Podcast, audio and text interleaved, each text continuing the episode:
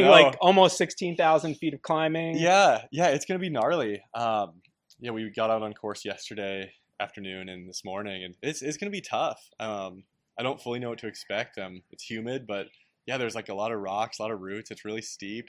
Um, there's a lot of a lot of variables out there.